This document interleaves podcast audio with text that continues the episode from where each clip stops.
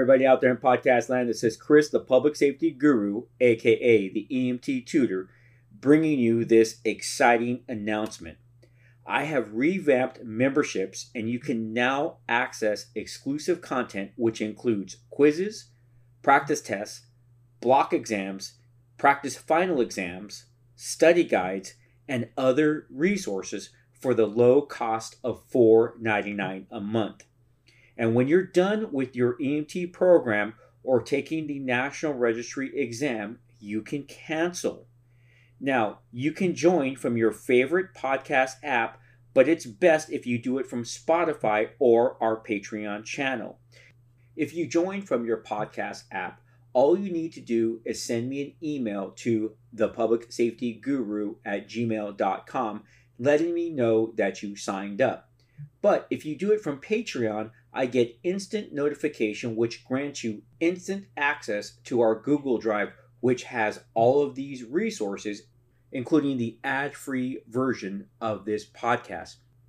But wait, here is the most exciting part. When you subscribe, you get access to our all new Discord channel, which allows you to have interaction with me, where you can ask me specific questions as it relates to your EMT program or prepping for the National Registry exam. But let's just say you just have that question where you're not understanding something. Well, we can answer that question through Discord, and that's what I'm really excited about. And last, you can interact with this EMT community and help each other. All right. Don't forget to follow us on Instagram at the EMT Tutor. And I almost forgot, if you're looking for us at Patreon, search for the EMT Tutor. All right, let's get on with your learning. All right, in this lecture, the EMT student should have a fundamental understanding of the anatomy and physiology of the gastrointestinal, general genitourinary, and renal system. EMT students should also understand the related gastrointestinal emergencies, which include but are not limited to direct or referred abdominal pain, hypoglycemia, hyperglycemia, shock related to acute or chronic gastrointestinal disorders, hemorrhaging, peritonitis, and complications related to the renal system. As usual, we're going to identify those knowledge domains that the EMT should know at the end of the lecture series for NREMT test preparation or your own particular program. Okay, you should be able to describe the basic anatomy and physiology of the gastrointestinal, genital, and urinary systems. Define the term of acute abdomen and describe the pathological conditions of the gastrointestinal, genital, and urinary systems. You should be able to explain what referred pain is and recognize that abdominal pain can rise from other body systems.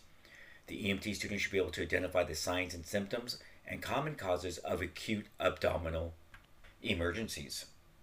The EMT should know the procedures in the assessment and management of acute and chronic gastrointestinal hemorrhaging, peritonitis, and ulcerated disease.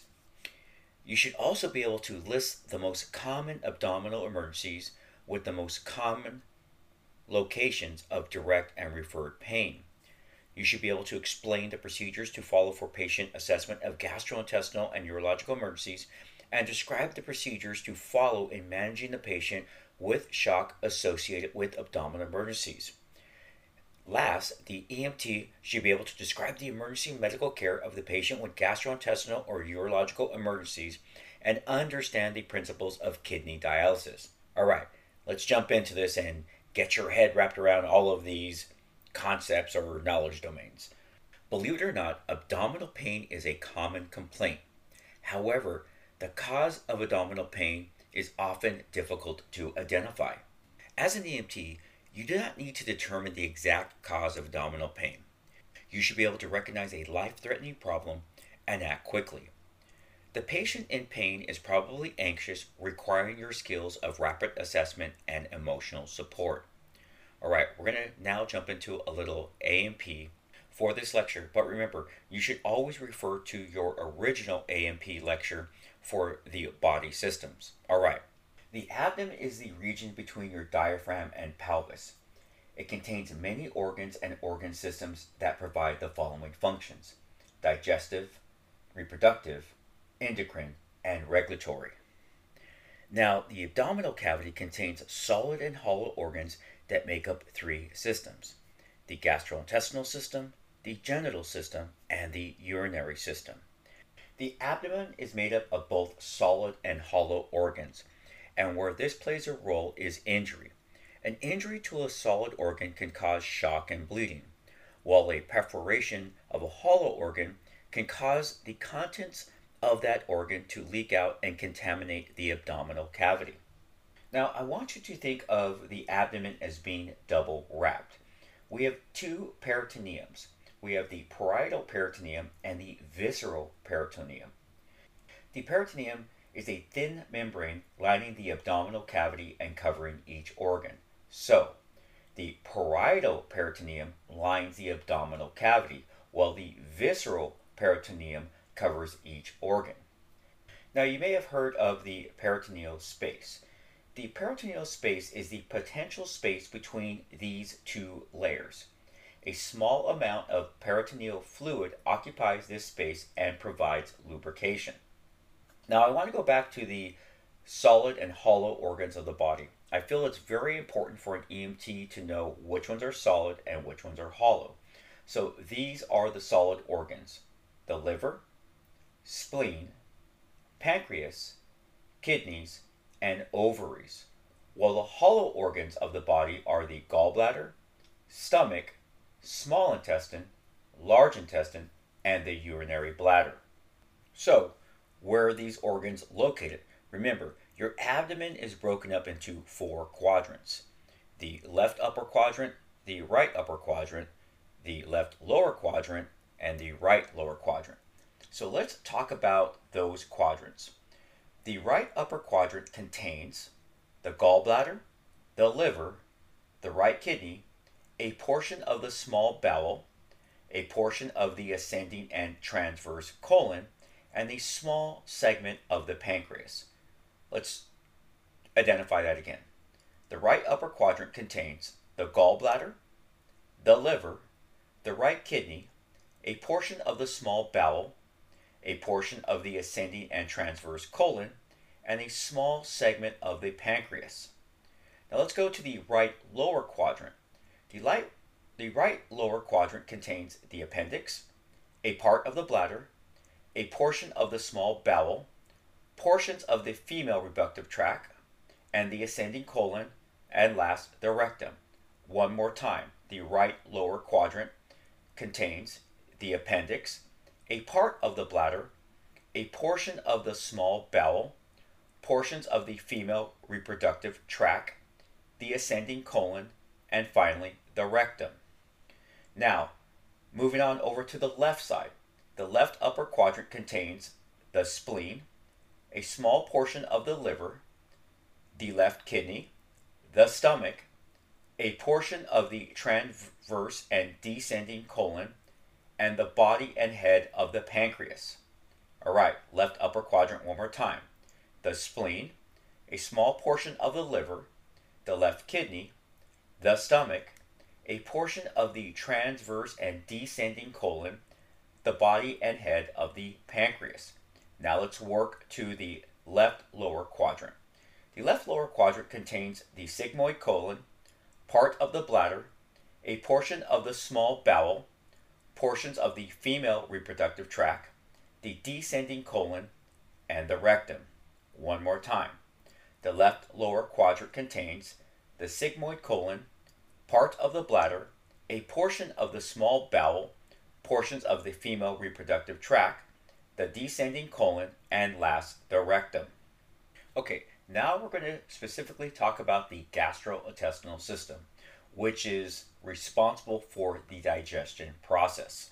Now, digestion begins as soon as you put food into your mouth and it's chewed. Your salivary glands secrete saliva and begin to break food down. When that food is then swallowed, food travels down the esophagus to the stomach.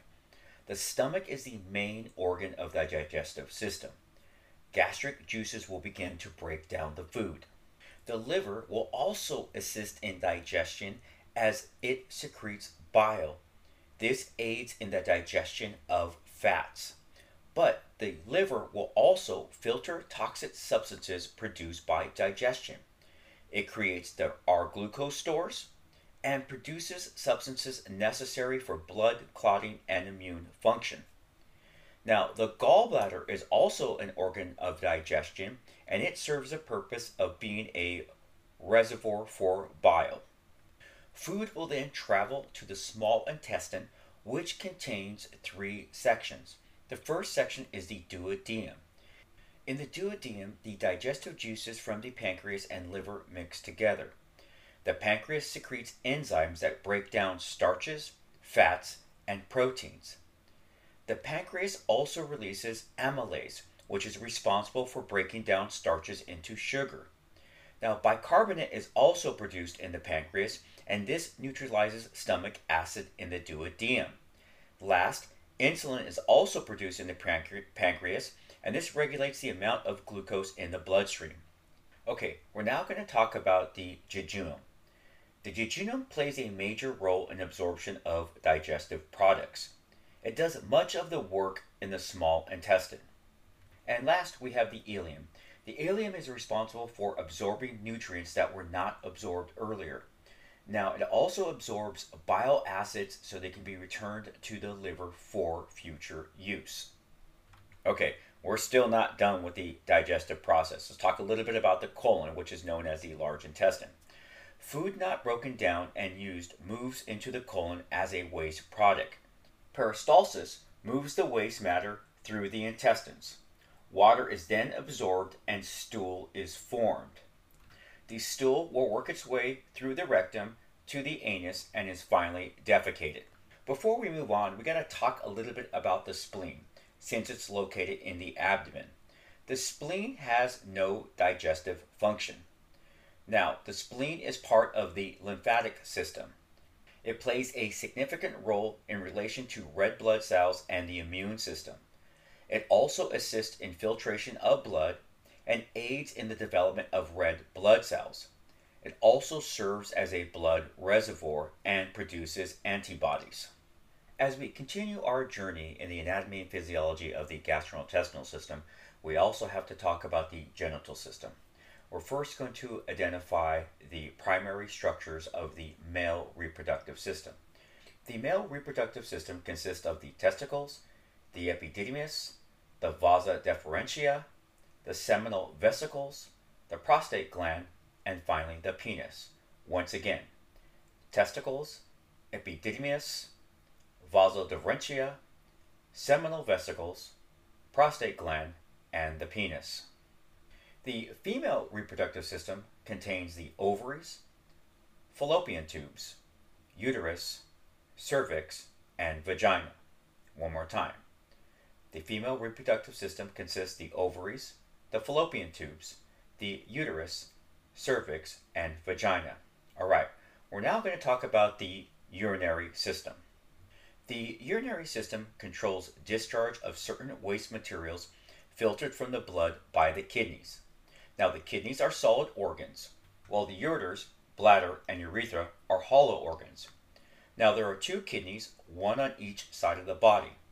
They lie on the posterior muscular wall of the abdomen behind the peritoneum in the retroperitoneal space. They play an important role in the regulation of acidity and blood pressure. They also rid the body of toxic waste and control the balance of fluid and electrolytes. The blood flow in the kidneys is considered to be very high. Now, the ureters join each kidney to the bladder. They are small, hollow muscular tubes. Peristalsis moves urine to the bladder. The urinary bladder is located immediately behind the pubic symphysis. The bladder empties to the outside of the body through the urethra. Now, for the male, the urethra passes from the anterior base of the bladder through the penis. For the female, the urethra opens at the front of the vagina. The normal adult will form 1.5 to 2 liters of urine per day. I bet you're sitting back saying, wow, I have a lot more information about the way we pee and poop than I ever thought I would have to know. Okay, just a little EMT humor. Let's jump into the pathophysiology of this lecture. The abdominal cavity is lined by a membrane called the peritoneum. The peritoneum also covers the organs of the abdomen. Now we have two peritoneums. There is the parietal peritoneum and the visceral peritoneum. The parietal peritoneum lines the walls of the abdominal cavity, while the visceral peritoneum covers the organs. Now, the presence of foreign material such as blood, pus, bile, pancreatic juice, or amniotic fluid can irritate the peritoneum, causing peritonitis. We'll be talking about that in just a little bit. The term acute abdomen refers to the sudden onset of abdominal pain. It's often associated with severe progressive problems requiring medical attention. Now, as promised, we're going to now talk about peritonitis. Peritonitis is the inflammation of the perineum. It typically causes ileus. Ileus is the paralysis of muscular contractions that normally propel material through the intestines. Now, the retained gas and feces cause abdominal distension. The stomach can empty itself only by vomiting, emesis. Peritonitis is frequently associated with nausea and vomiting. Peritonitis is also associated with the loss of bodily fluid in the abdominal cavity. The patient may present with tachycardia and hypotension, so look for signs of shock. Other problems that may arise from peritonitis are diverticulitis, cholecystitis, and acute appendicitis. Now, diverticulitis is the inflammation in small pockets at weak areas in the muscle walls. Fever may be present. Cholecystitis is a gallbladder infection, and once again, fever may be present. And last, we have acute appendicitis. The patient's temperature may be within normal limits on this particular problem. Let's talk a little bit about abdominal pain. First, there are two different types of nerves that supply the peritoneum. Abdominal pain can have different qualities. The parietal peritoneum is supplied by the same nerves that supply the skin of the abdomen. These nerves can perceive pain, touch, pressure, heat, and cold. So, what does this mean? Well, they can easily identify and localize a point of irritation, unlike the nerves that supply the visceral peritoneum. These are supplied by the autonomic nervous system, and nerves are far less able to localize sensation. Patients will not be able to describe exactly where the pain is, and this is called referred pain. What does this mean for you? Well, when you're doing that patient assessment, if the patient is able to tell you exactly where the pain is at, then you're probably looking for a problem, possibly in the peritoneal peritoneum. If the pain is generalized, then the patient's condition may involve the visceral peritoneum. All right, abdominal pain or discomfort. Both peritoneal and retroperitoneal organs can cause pain in the abdomen. Visceral pain originates in the organs within the abdomen and is often described as a dull, aching, or intermittent pain. The reason for this is because there are fewer nerve endings allowing for the patient to feel a diffuse sensation of pain. That's why patients will frequently describe their pain as dull or achy or even intermittent. This intermittent pain can also be called colic. You may hear that with small children. And this is a direct result from distension and or contraction of the hollow organs. Remember, persistent or constant pain usually originates from solid organs. Okay, let's talk a little bit about parietal pain. Parietal pain originates from the parietal peritoneum. There are many, many nerve endings there which allow for a specific, efficient sensation of pain. This pain is frequently described as sharp. Pain is often severe and constant, and it's localized to a specific area. You may come across that patient who describes their pain as tearing. This tearing pain typically refers to a dissection of the abdominal aorta. What's happening is there's a separation of layers of this large blood vessel being caused by an aneurysm. Now, sometimes If the aneurysm is located in the retroperitoneal location of the aorta, the pain will be referred to the back. Now, what is referred pain? Referred pain is the perception of pain in skin or muscles at distant locations. The abdomen has many nerves from different parts of the nervous system. The nerve pathways overlap as they return to the spinal cord. Pain sensation is transmitted from one system to the other. So let me paint a picture for you. The pain of a diseased gallbladder is often felt in the shoulder or scapula because the gallbladder nerve crosses the shoulder nerve and transmits its pain sensation to it. This is often used interchangeably with radiating pain. So that actually is a question you may see on National Registry. We're now going to talk about the causes of acute abdominal pain. Let's first talk about ulcers. Ulcers form when the protective layer of mucus erodes, allowing acid to eat into the organ. Causes of peptic ulcers are a Helicobacter pylori infection, chronic use of non steroidal anti inflammatory drugs, and alcohol and smoking. If the erosion is severe, it can lead to gastric bleeding. Peptic ulcers affect men and women equally but occur more frequently in the geriatric population. Nausea, vomiting, belching, and heartburn are common symptoms. Some ulcers actually heal without intervention. Now let's talk a little bit about gallstones. The gallbladder is a storage pouch for digestive juices and waste from the liver. Gallstones may form, and if the blockage does not pass, it can lead to severe inflammation of the gallbladder called cholecystitis. Cholecystitis is a condition in which the wall of the gallbladder is inflamed the gallbladder can rupture in severe cases. It usually presents as a constant severe pain in the right upper or mid abdominal region and may refer to the right upper back, flank, or shoulder area.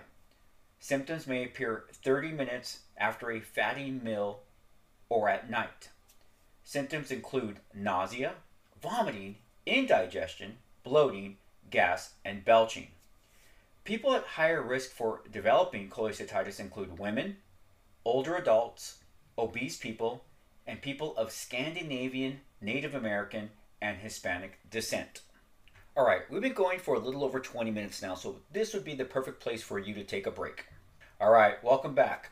If you did leave, we're going to now switch gears or just talk about pancreatitis. Pancreatitis is the inflammation of the pancreas. It's caused by obstructing gallstones, alcohol abuse, or other diseases. Signs and symptoms include severe pain in the upper left and right quadrants, often radiating to the back. The patient may report that the pain is worse after eating. Other signs and symptoms include nausea, vomiting, abdominal distension, and tenderness. Unfortunately, this process could lead to sepsis or hemorrhage, so you need to look for other symptoms that may include a fever and possible tachycardia, which will clue you in that there is an active bleed. We're now going to talk about the dreaded appendicitis. Appendicitis is the inflammation or infection in the appendix. It can cause tissue to die, causing an abscess, peritonitis, or shock. Pain is initially more generalized and dull, as well as being diffuse, and may center in the umbilical area. Pain later localizes to the right lower quadrant. Now, signs and symptoms of appendicitis include nausea and vomiting, anorexia, fever, chills, and rebound tenderness. This is a result of the peritoneal irritation. If you suspect your patient is suffering from appendicitis, assess by pressing down gently and firmly on the abdomen. Patient will feel pain when the pressure is released. Now we're going to talk about gastrointestinal hemorrhage. If the hemorrhaging is acute, the condition could be more severe as opposed to when the hemorrhage is chronic, it may be less severe. But regardless, all complaints should be considered serious. Now, this Hemorrhaging can occur in the upper or lower gastrointestinal tract. Bleeding in the upper gastrointestinal tract occurs from the esophagus to the upper small intestine. Hematemesis is frequently seen in patients with upper gastrointestinal bleeding. Lower gastrointestinal bleeding occurs between the upper part of the small intestine and the anus. Often manifests as melena or dark tarry stools. I'm telling you, there are more tongue twisters with this lecture than anything else. For a prime example, the next emergency we're going to deal with is esophagitis. This occurs when the lining of the esophagus becomes inflamed by infection or acids from the stomach. You may have heard of this as GERD, which is gastroesophageal reflux disease. So, GERD is a condition in which the sphincter between the esophagus and the stomach opens, allowing the stomach acid to move up into the esophagus. This is also referred to as acid reflux disease. You probably have heard the many, many commercials regarding acid reflux therapies, and so forth. Now, this acid reflux disease can cause a burning sensation within the chest, otherwise known as heartburn. Patients may report difficulty swallowing along with obvious heartburn, nausea, vomiting, and sores in the mouth. Now, there's another condition that affects the esophagus, and this is known as esophageal varices. This condition occurs when the amount of pressure within the blood vessels surrounding the esophagus increases. The blood flow is blocked in the portal vessels and vessels dilate, causing the capillary network of the esophagus to begin leaking. If pressure continues to build, the vessel walls may fail, causing massive upper gastrointestinal bleeding and hematemesis. Initially, the patient shows signs of liver disease, which includes fatigue, weight loss, jaundice, anorexia, edema in the abdomen, abdominal pain, nausea, and vomiting. Gradual disease process can take years before the patient feels discomfort. Rupture of varices is far more sudden. The patient will experience a sudden onset of discomfort in the throat. They will have severe difficulty swallowing, possibly vomiting of bright red blood, hypotension, and signs of shock. You can see how this minor thing could become a major emergency. We're going to now talk about a condition known as the Mallory Weiss syndrome. The Mallory Weiss syndrome happens when the junction between the esophagus and stomach tears, causing severe bleeding and possibly death. Now, there are some primary risk factors alcoholism and eating disorders. This syndrome is prevalent in older adults and older children. Vomiting is the principal symptom. In extreme cases, patients may experience signs and symptoms of shock, upper abdomen pain, hematemesis, and melena. We're now going to be moving on to gastroenteritis. Gastroenteritis is an infection combined with diarrhea, nausea, and vomiting. It is caused by either bacterial or viral organisms. It usually enters the body through contaminated food or water. It can also be caused by non infectious conditions such as adverse medication reactions, toxin exposures, and chemotherapy. Now, diarrhea is the principal symptom in both types. Other signs and symptoms include large dumping type diarrhea or frequent small liquid stools, diarrhea containing blood or pus, abdominal cramping, nausea, vomiting, fever, and anorexia. Okay, I promise we're almost done with the causes of acute abdomen. We're now going to discuss two last conditions, the first one being diverticulitis and hemorrhoids. Now, diverticulitis was first recognized around the 1900s when we started to eat more processed foods. The consistency of stools became more solid, requiring more intestinal contractions, increasing pressure in the colon. Bulges in the colonic walls resulted from increased intestinal contractions. Fecal matter is then caught in the bulges and bacteria gathered there, causing inflammation and infection. The main symptom was abdominal pain on the left lower abdomen, but other signs include fever, malaise, body aches, chills, nausea, and last, vomiting. All right, we're going to move on to the last condition, and that is hemorrhoids. Hemorrhoids are created by swelling and inflammation of blood vessels surrounding the rectum. They may result from conditions that increase pressure on the rectum or irritation of the rectum. Increased pressure may be caused by pregnancy, straining at stool, and chronic constipation. Diarrhea can also cause irritation. During defecation, there may be bright red blood, but there will be minimal bleeding and it will be easy to control. Patients may also experience itching and a small mass on the rectum. Okay, we're all done with that stuff now. Let's talk a little bit about the urinary system. Cystitis is a bladder inflammation and is very common in women. It's otherwise known as a UTI, urinary tract infection, which is caused by bacteria. Patients will usually have lower quadrant abdominal pain and may report an urgency and frequency to urinate. This can become a serious problem if the infection spreads to the urethra and eventually the kidneys.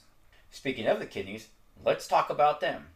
Now, kidneys play a major role in maintaining homeostasis. They eliminate waste from the blood. When the kidneys fail, uremia results. Basically, this means the waste product urea remains in the blood. And that could be a very bad thing. Now, kidney stones can grow over time and cause blockage. Kidney stones are crystallized chemicals in the urine, and blockage can lead to swelling. Pain is caused by the stone moving within the urethra. Now, a stone may pass on its own or might be surgically removed. Let's talk a little bit about kidney failure, as there are two types. There's acute kidney failure and then chronic kidney failure. Let's first talk about acute. Now, obviously, this would be the sudden decrease in function. This occurs from a hemorrhage, dehydration, trauma, shock, sepsis, heart failure, medications, drug abuse, or kidney stones. It's reversible with prompt diagnosis and treatment. Now, on the flip side of that coin, chronic kidney failure, this is irreversible, and basically, this condition develops over months and years. It is usually caused by diabetes and hypertension, and what happens is the kidney tissue shrinks and functions diminish. Eventually, the patient will need dialysis or a transplant to remove waste from the bloodstream. Symptoms include an altered level of consciousness, seizure, coma, lethargy, nausea, headaches, cramps, and edema in the extremities and face. So you can see how chronic kidney failure is much worse than acute kidney failure. The female reproductive organs are in the abdomen, obviously. Gynecological problems are a common cause of acute abdominal pain. The lower quadrant pain may relate to the ovaries, fallopian tubes, or uterus.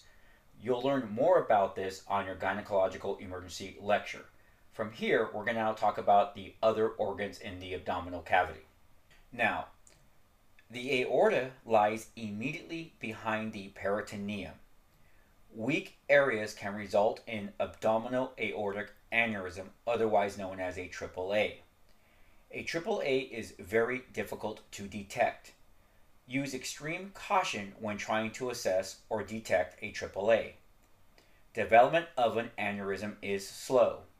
If the aneurysm tears or ruptures, massive hemorrhaging may occur. The pain, if you remember earlier in our lecture, is described as a tearing. Handle the patient gently during assessment and transport.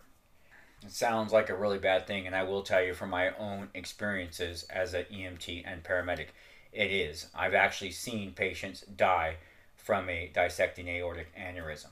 All right. Don't forget when you're conducting your assessments that pneumonia can cause ileus, which will cause abdominal pain. We're also going to talk a little bit about hernias now, as hernias can cause that abdominal pain for us. Now, a hernia is a protrusion of an organ or tissue through a hole or opening in a body cavity where it does not belong.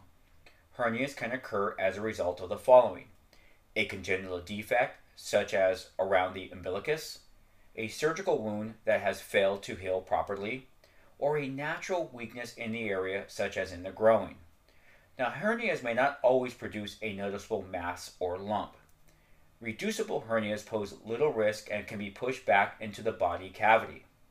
Incarcerated hernias cannot be pushed back in and are commonly compressed by surrounding body tissue. Strangulation of an incarcerated hernia is a serious medical emergency. Blood supply is compromised by the compressing surrounding tissue. Signs and symptoms of a serious hernia include a formerly reducible mass that is no longer reducible, pain at the hernia site, tenderness when the hernia is palpated, red or blue skin discoloration over the hernia. So that is it for the pathophysiology portion of this lecture. We're now going to talk about patient assessment. Our first category is scene size up. Obviously, ensure your scene is safety. Follow standard precautions with a minimum of gloves and eye protection. Consider donning a gown and covering your shoes with disposable protective covers, but obviously you're going to refer to your ambulance company or your local protocols. Now, determine the number of patients, consider the need for additional or specialized medical resources, and request them early. Try to determine the mechanism or nature of illness. Now, acute abdomen can be the result of violence, such as blunt or penetrating trauma. Always be vigilant. If your patient's abdominal pain is trauma related, you need to go back and listen to your trauma lecture, which specifically talks about abdominal and genital injuries as they relate to trauma. Now, in moving forward on your patient assessment, if you have a pale or sweaty patient who reports tearing pain, you should suspect a AAA.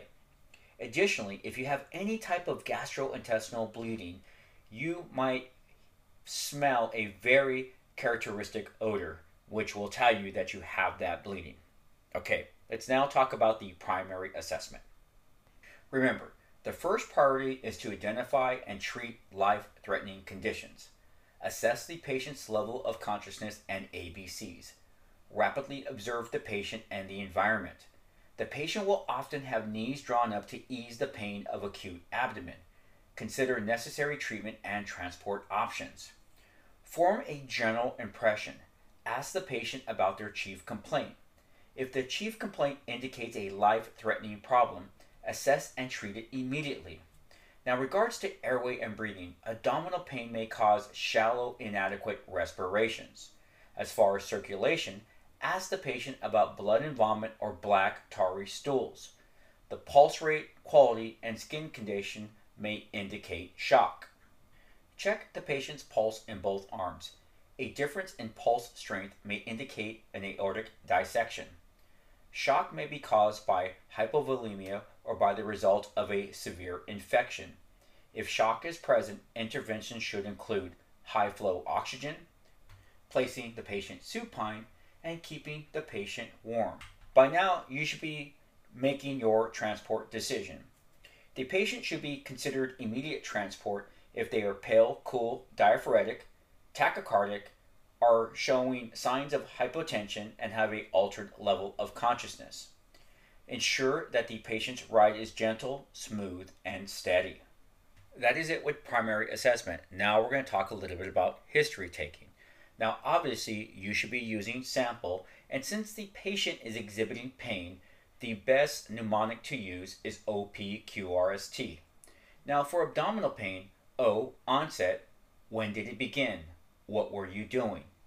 For P, provocation and palliation, what makes it better or worse? Movement, position. Q, quality, describe the sensation in your abdomen. R, region, radiation, point to its location. Does it radiate or move? S, severity, how bad is the pain on the scale from 1 to 10?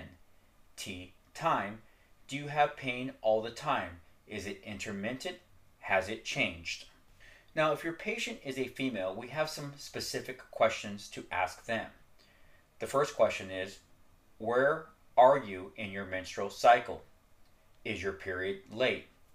Do you have bleeding from the vagina that is not menstrual bleeding? If you are menstruating, is your flow normal? Have you had this pain before? If so, when did it happen and what was it like? Is it possible you are pregnant? And are you using birth control? While some of these questions may appear to be of a private nature, it is very important that the EMT be sensitive and ask these questions in a confidential manner. Now, I do want to go back to utilizing sample.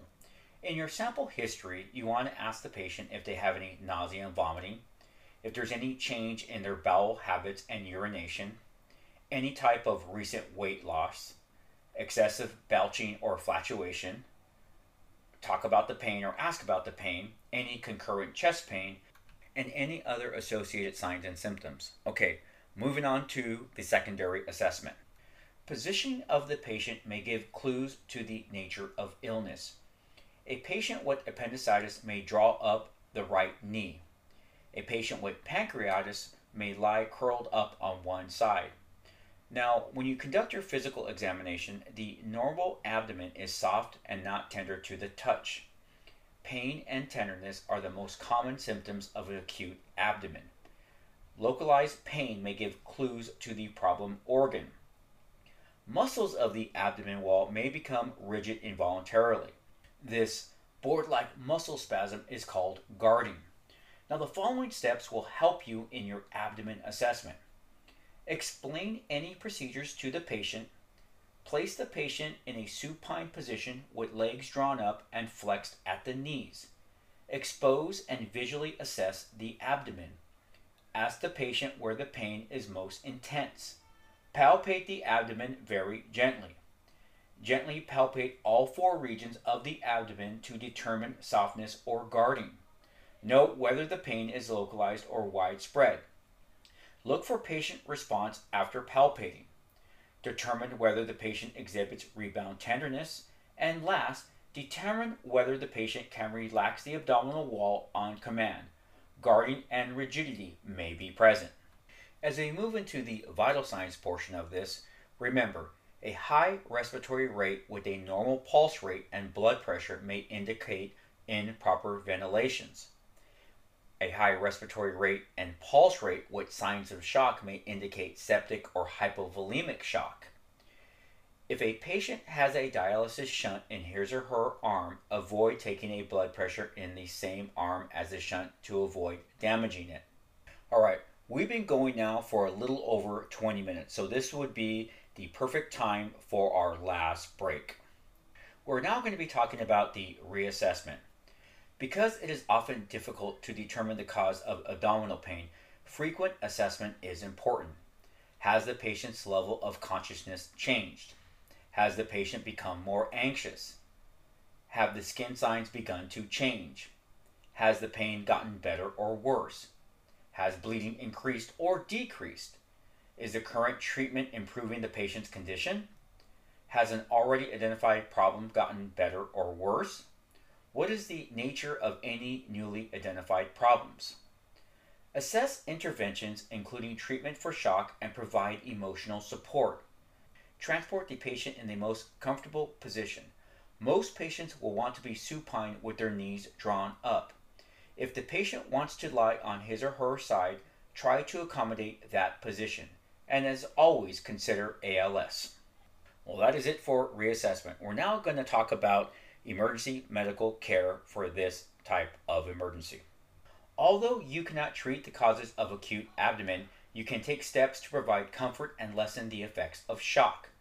Treat the patient for shock even when obvious signs of shock are not apparent. Position patients who are vomiting to maintain a patent airway. Contain the vomitus to prevent spread of infections. Use a biohazard bag. Wear gloves, eye protection, a gown, and a mask. When the patient has been released to hospital staff, clean the ambulance and equipment. Wash your hands even though you were wearing gloves. Don't forget, when you are transporting your patient and they're complaining of nausea, provide them a little bit of oxygen.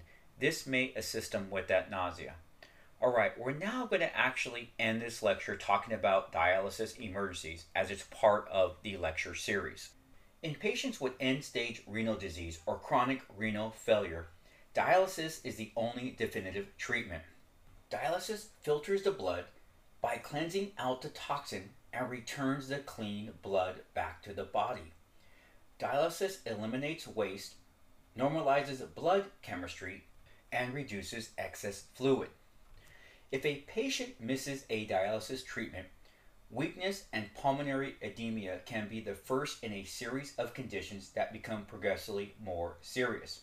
Some ambulance providers actually transport patients to and from their dialysis centers. A dialysis machine functions much like normal kidneys do.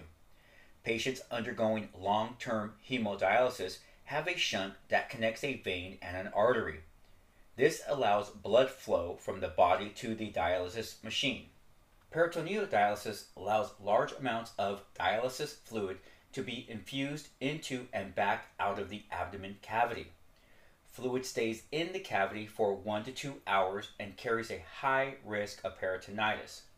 Adverse effects of dialysis include hypotension, muscle cramps, nausea and vomiting, hemorrhage from the access site, and last, infection at the access site. If your call involves a patient on dialysis, start with the ABCs, provide high flow oxygen if indicated, manage any bleeding from the access site, position the patient sitting up in case of pulmonary edema or supine if the patient is in shock, and transport promptly. Some dialysis patients also have urinary catheters. Unfortunately, catheters can often be a site of infection. All right, ladies and gentlemen, we made it through another lecture. This will do it for your gastrointestinal and urological emergency lecture. Whew. Remember, you can listen to these podcasts ad free by subscribing and becoming a member either through this podcast or by joining our Patreon channel. Membership grants exclusive learning content such as members exclusive podcasts, quizzes, tests, and study guides. And don't forget to follow us on Instagram at the EMT Tutor. All right, ladies and gentlemen, thanks for listening and happy EMTing.